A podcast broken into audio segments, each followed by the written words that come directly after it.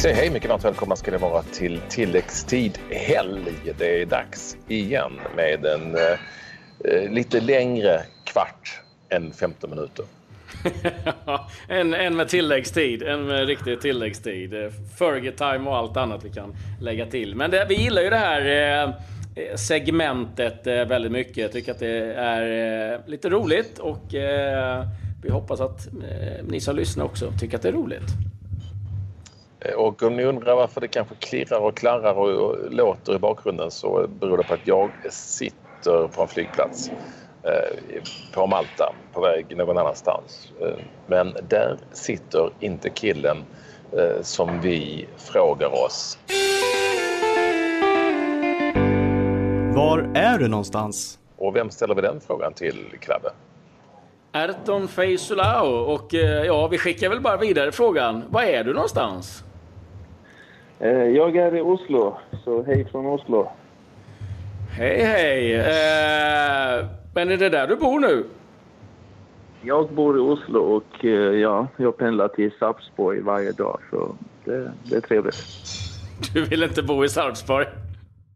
Uh, jag testade, men det, var, det hände inte så mycket så jag kände att jag var faktiskt tvungen att flytta därifrån. Ja.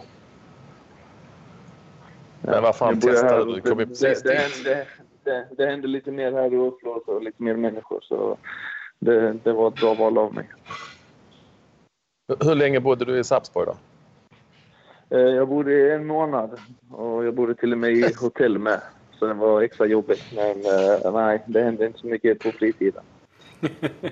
hur, lång, hur långt är det att pendla nu då? Eh, jag har väl 8,5 mil och det är motorväg direkt. Så det är egentligen inte så farligt heller. Eh, och eh, får jag fråga, hur långt det tar det för dig att köra 8,5 mil? Man kan ju nästan gissa att det är 20-30 minuter. Men jag kör faktiskt lagligt så jag är väl där på 45 minuter, 50. för att du får passa dig jävligt noga i Norge. Du, du åkte i fängelse om man kör lite för fort. Ja, eller om man, får, om man inte vill betala sin bot så kan man välja att gå in i fängelse har jag hört. Så.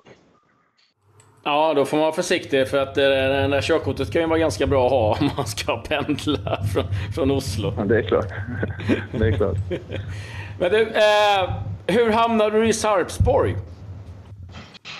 Eh, ja, eh, vi, vi avbröt mitt kontrakt i Kina Eh, i slutet av februari. Så jag var ju frispelare i princip hela mars.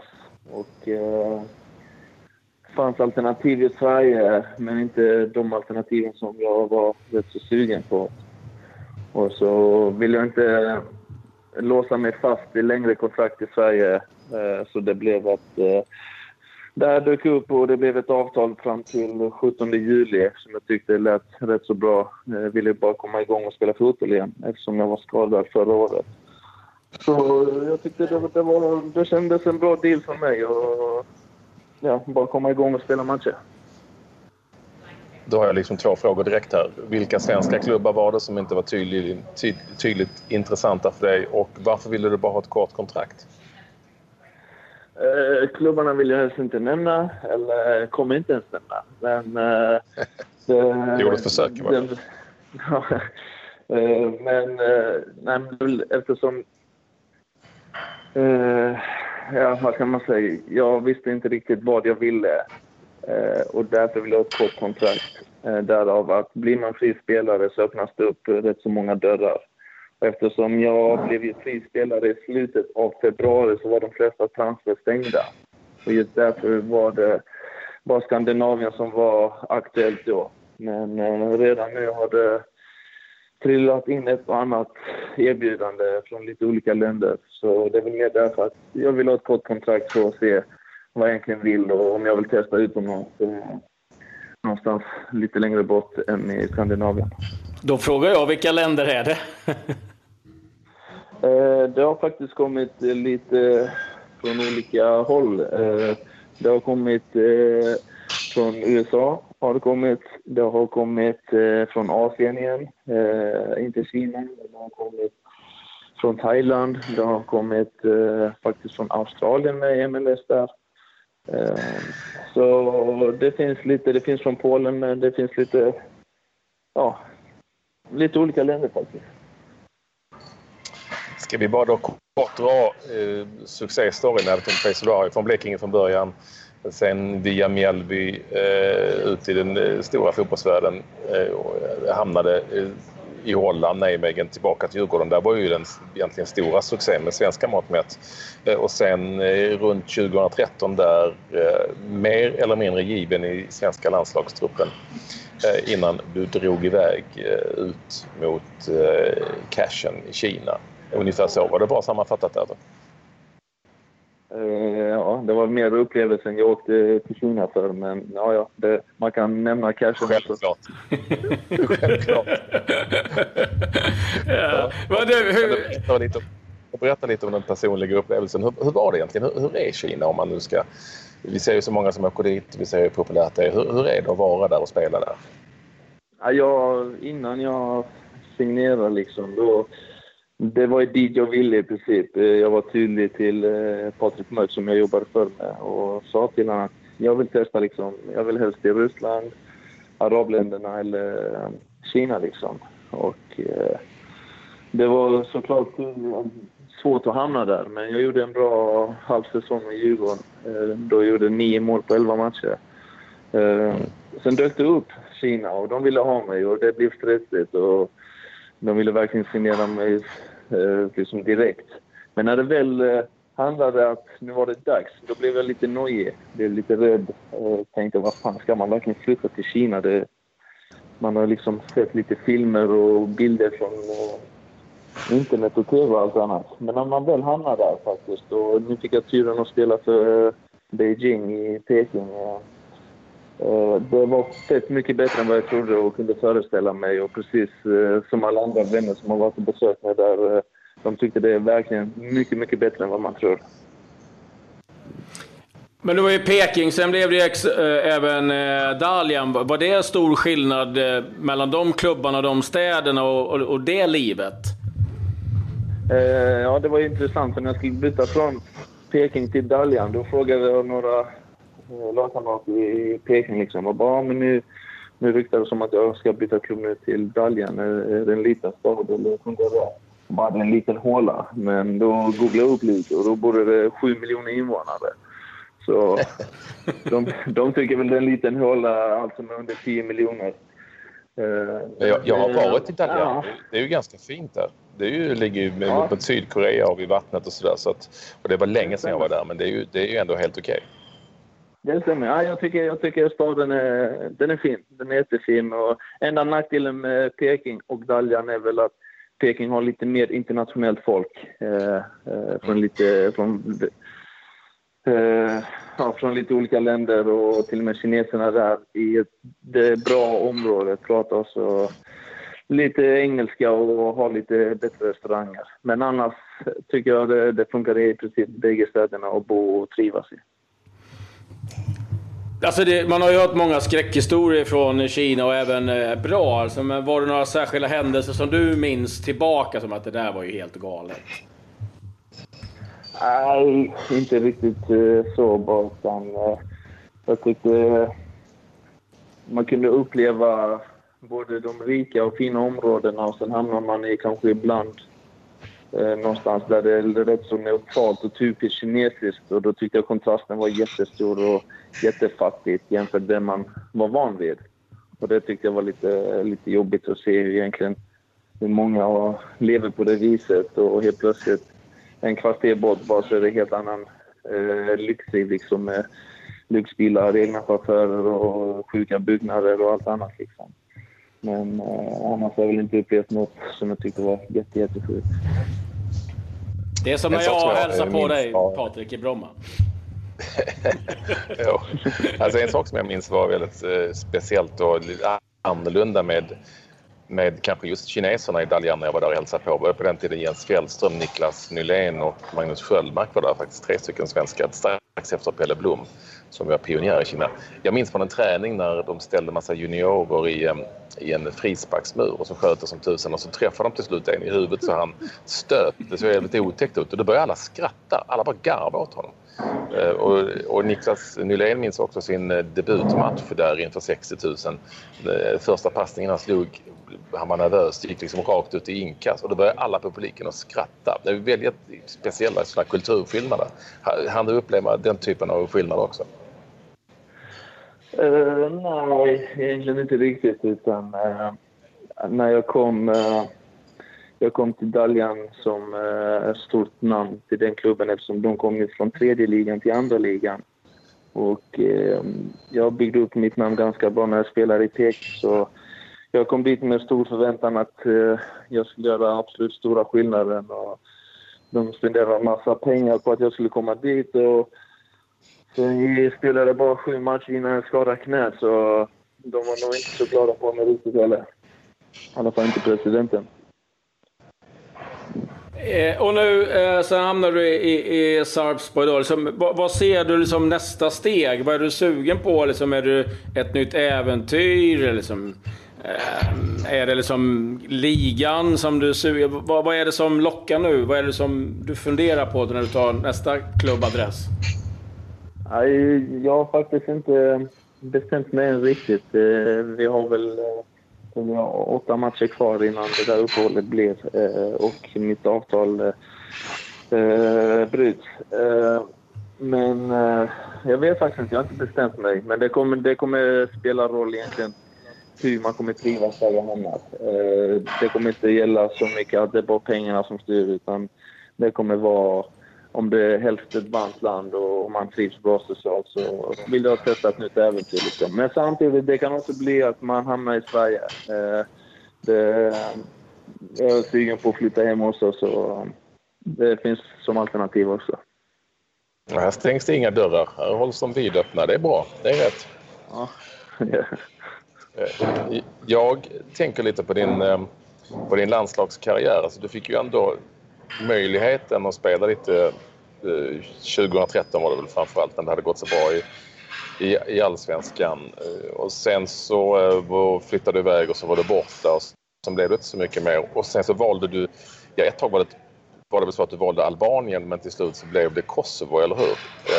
Hur mycket landslagsspel för Kosovo har det blivit? Eh, jag spelade hela vad blir det nu, det är 2017. 2015 spelade jag fem eh, träningslandskamper eftersom de var inte officiellt eh, för Fifa. De var inte officiella för spela officiella matcher. Så hela 2015. Och sen var det tänkt att jag skulle spela förra året, 2016. Men då åkte jag på skadan i maj. Och sen har jag bara försökt komma tillbaka i spel och efter rehab och allt sånt.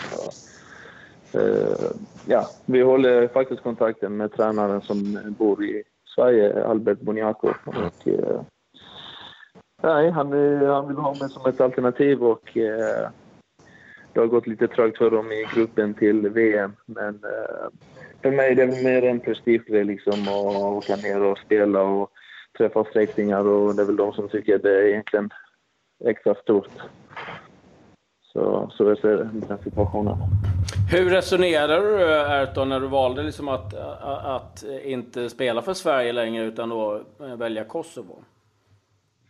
Nej, men det var väl det var inget mer att jag valde utan det kändes, det blev mer så på grund av bara prestigegrej eftersom jag flyttade till Kina och det tyckte dåvarande landslagstränare Hamrén om att det var inte det bästa alternativet utan då då stängde han dörren för spelare som valde den vägen. Han tog med Hussein en gång och eh, efter det så fick Hussein inte chansen mer. Och ändå tycker jag han har varit lika bra fotbollsspelare hela tiden. Eh, så när den dörren blev stängd då var det mer liksom att man bara spelade eh, för prestige liksom. Och då fanns den dörren öppen och tänkte jag det är väl lika bra.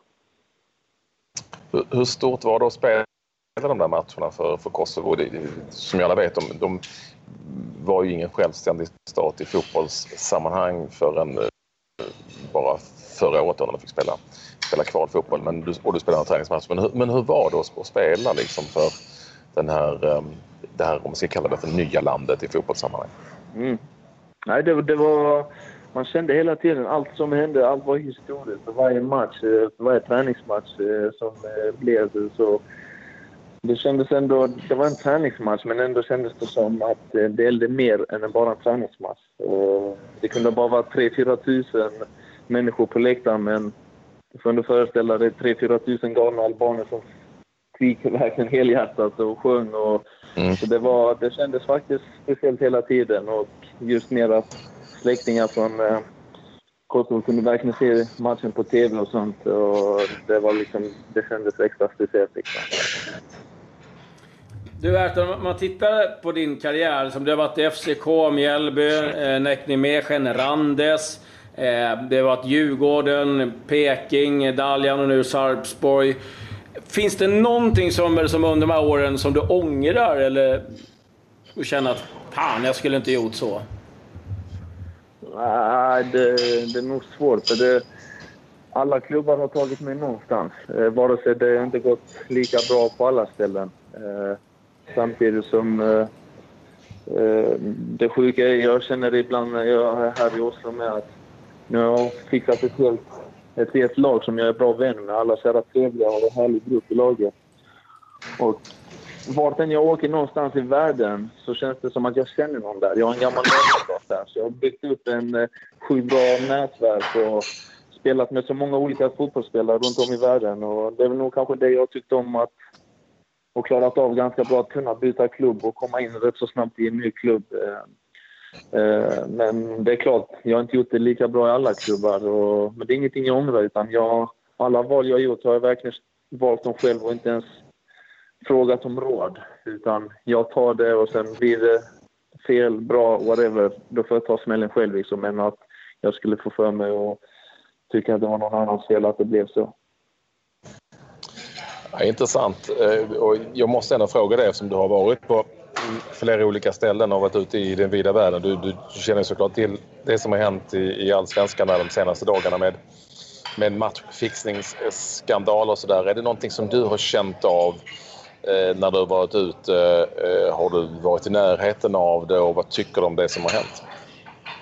Eh, jag har aldrig fått uppleva det själv att jag har blivit eh, tillfrågad eller varit med i sån miljö eh, eftersom kan också bero på att jag har den positionen jag har och det ska väl mycket till att jag kan påverka en hel match, vare sig defensivt eller offensivt.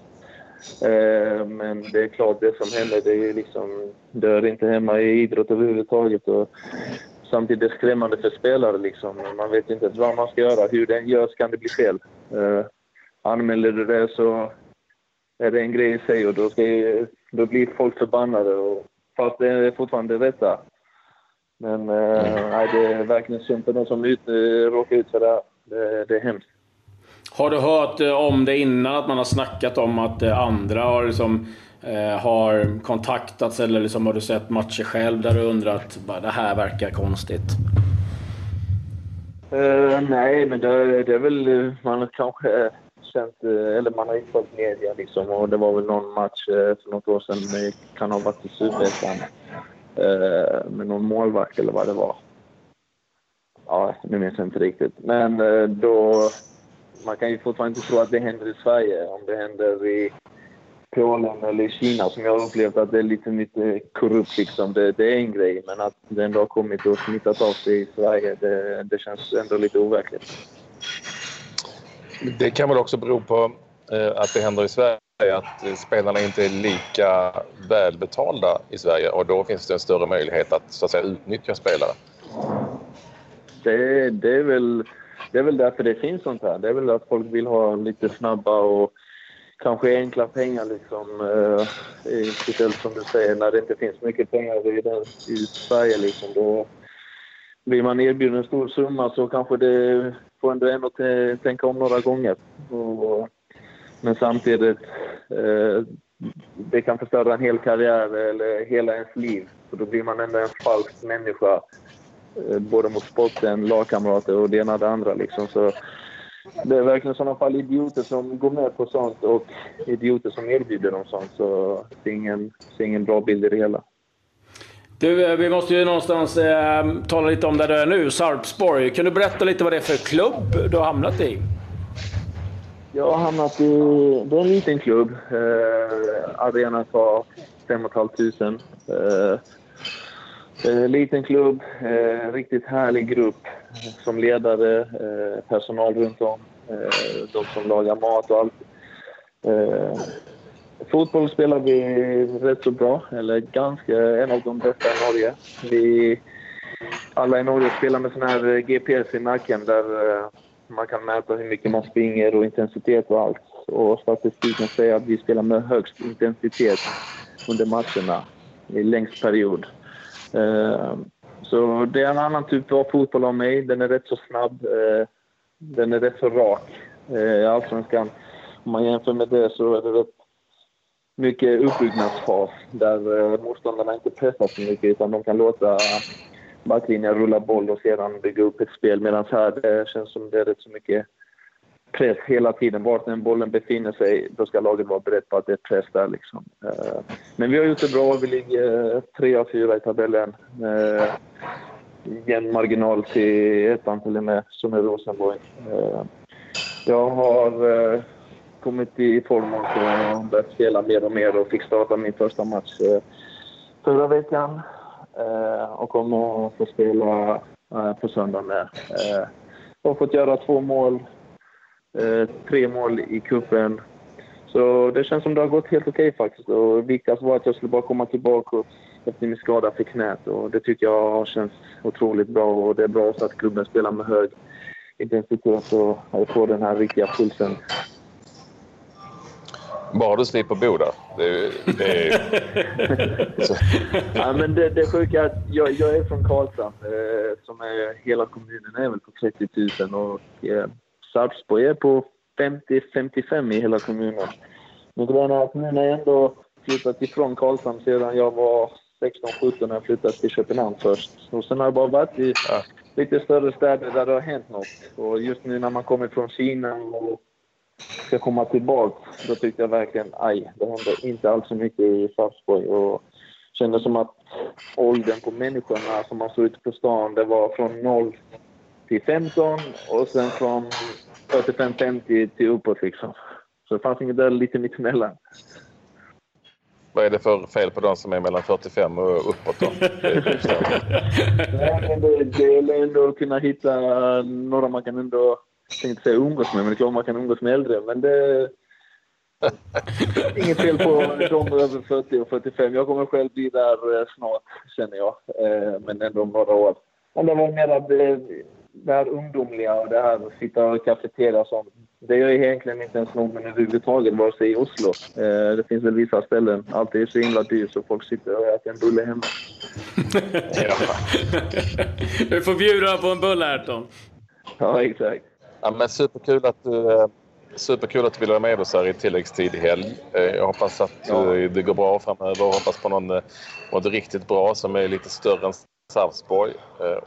Och självklart vet vi ju det. Ja, det vet ju alla andra klubbar också. Att när du flyttar så är det bara för den fina miljön och det stora äventyret. Så man behöver inte erbjuda så mycket pengar. Nej, tack, tack att jag fick vara med. Det var, det var härligt samtal och att ni ringde.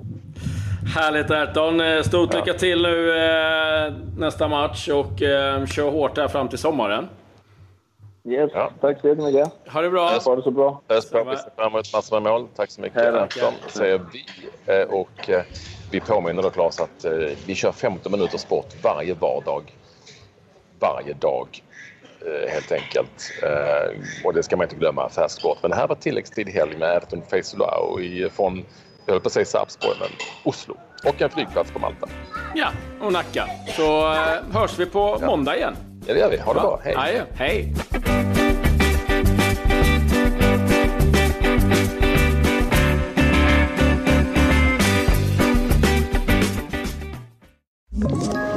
Ett poddtips från Podplay.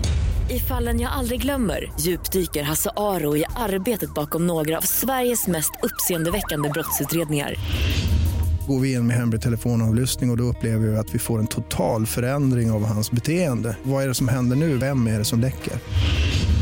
Och så säger han att jag är kriminell, jag har varit kriminell i hela mitt liv men att mörda ett barn, där går min gräns. Nya säsongen av Fallen jag aldrig glömmer på Podplay.